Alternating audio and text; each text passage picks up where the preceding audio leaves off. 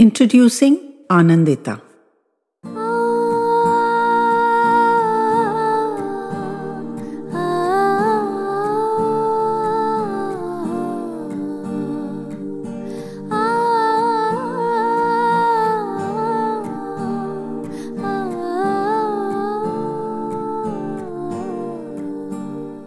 We'd heard that this mystery singer could charm the gods from the heavens with her angelic voice. Amazingly, in this digital age, there were no videos or audio clips. None. The producer of the show had her on a stringent radio silence. I could understand that. But what about her life before that? How was that even possible?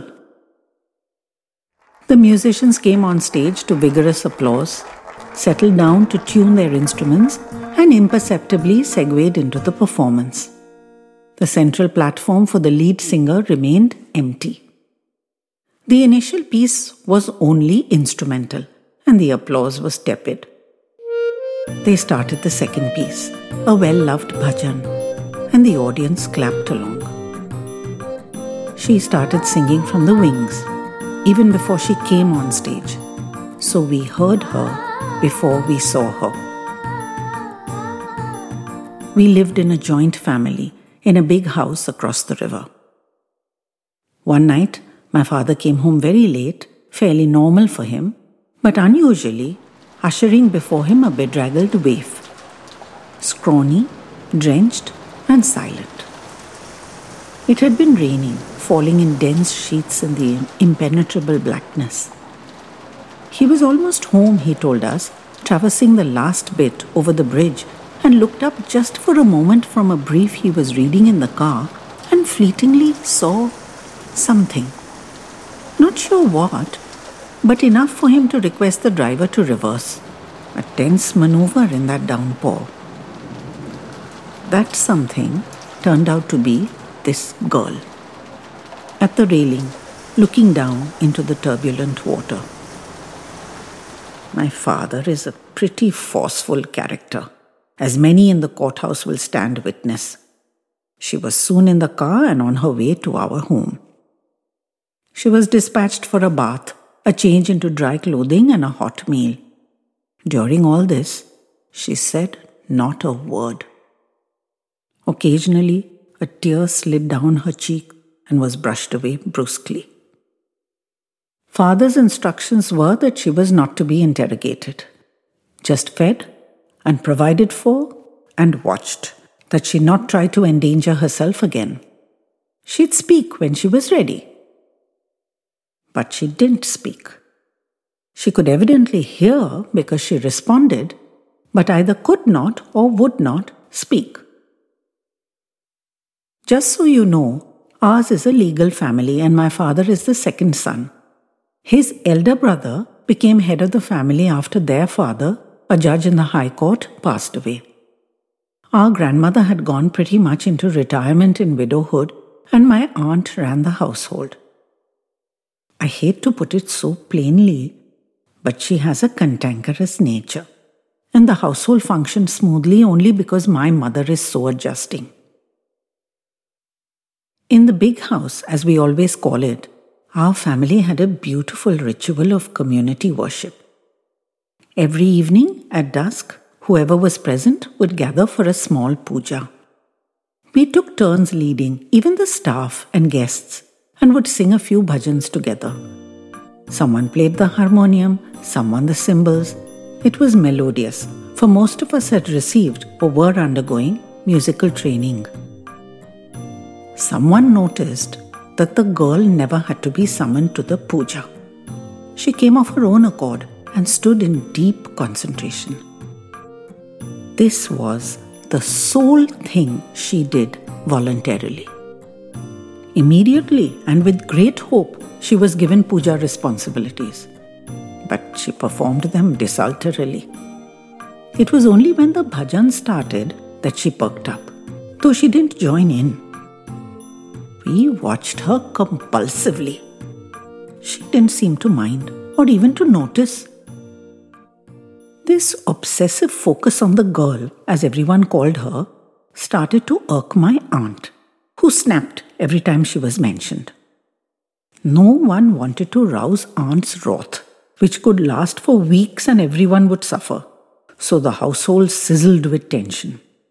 The girl herself remained non reactive. Father insisted she be given more time. One Sunday morning, exactly like every other, we were at puja when a new voice was heard.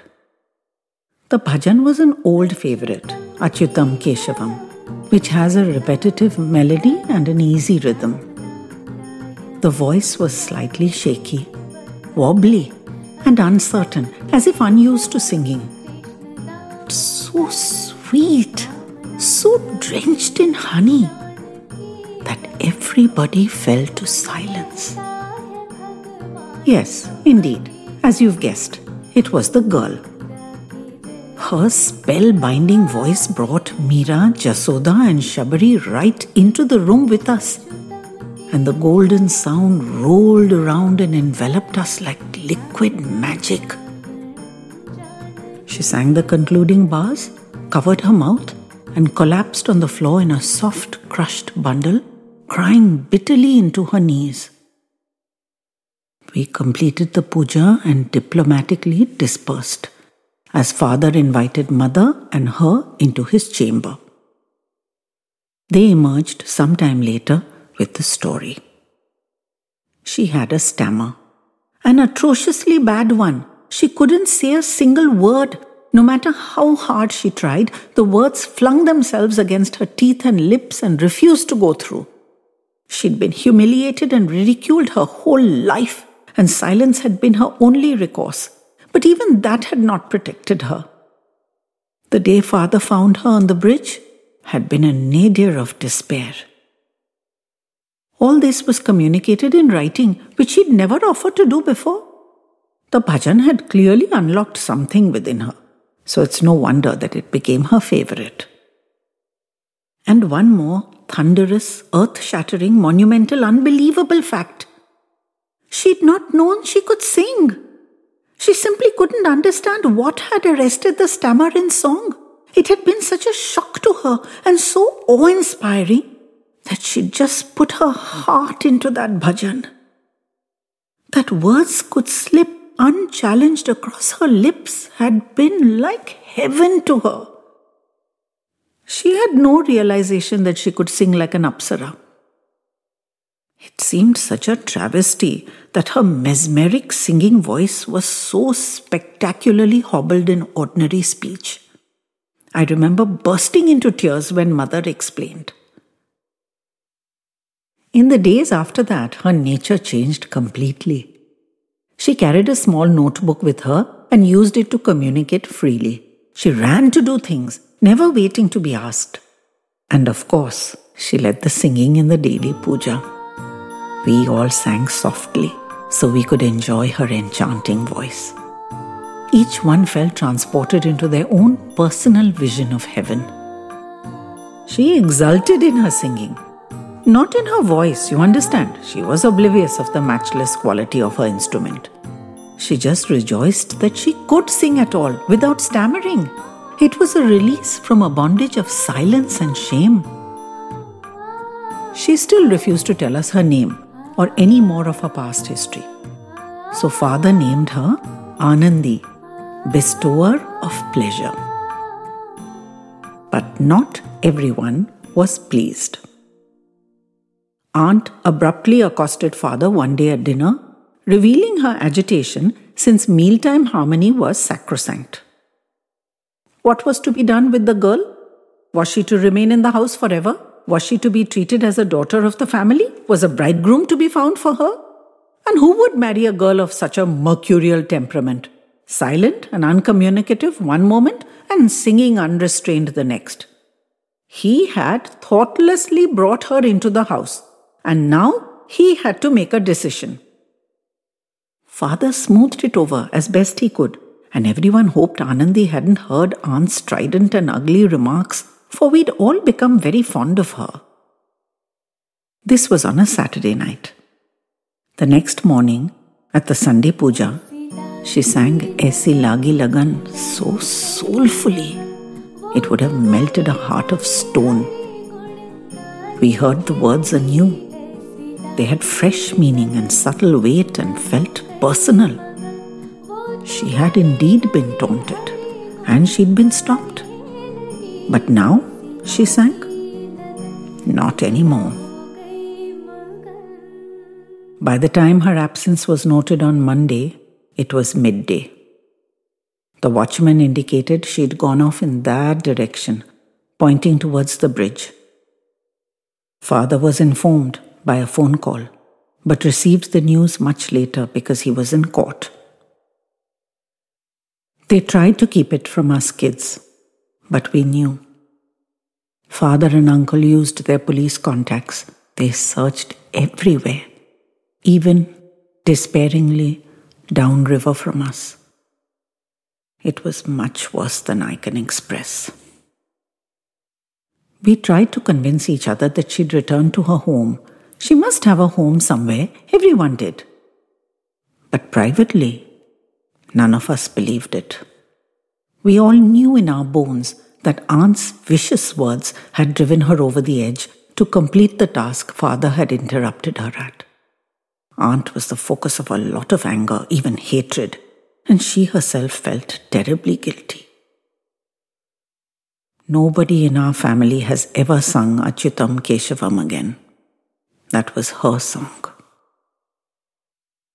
So to hear that instantly remembered voice pouring out of the wings, singing the divine words, Achyutam Keshavam Krishna Damodaram, was like experiencing a heart attack. I mean it, my heart just stopped. Father almost bounded out of his seat, and mother was crying into the anchal of her sari.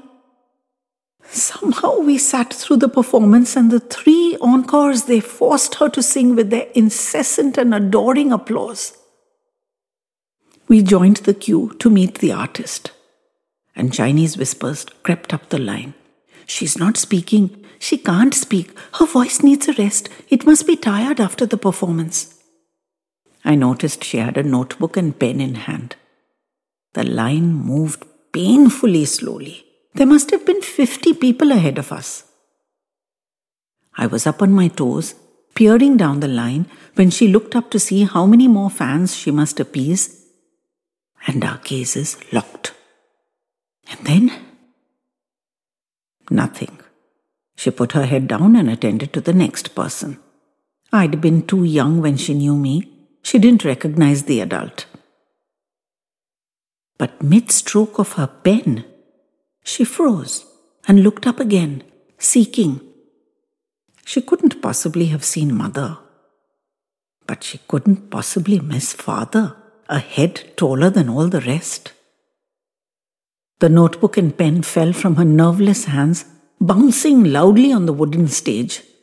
She pushed everyone aside and ran, barefoot from her stage performance, up the queue, and before anyone could react, she'd thrown herself full length in the aisle with her trembling fingers on father's leather shod feet and her face in the dust. It was a tableau, silent and motionless. Not even the angels were breathing. Father bent down and picked her up and held her to his chest, and she drenched his shirt with her tears. The madly inquisitive crowd had to be bundled out. We were corralled into a private area. Mother hugged her and they wept over each other. I stood idly around. She had no attention to spare for me yet. My eye fell casually on one of the promotional posters lining the walls, and I almost smacked my forehead. How could I not have put two and two together? It should have struck some chord. It said there quite plainly in big bold letters Introducing Anandita,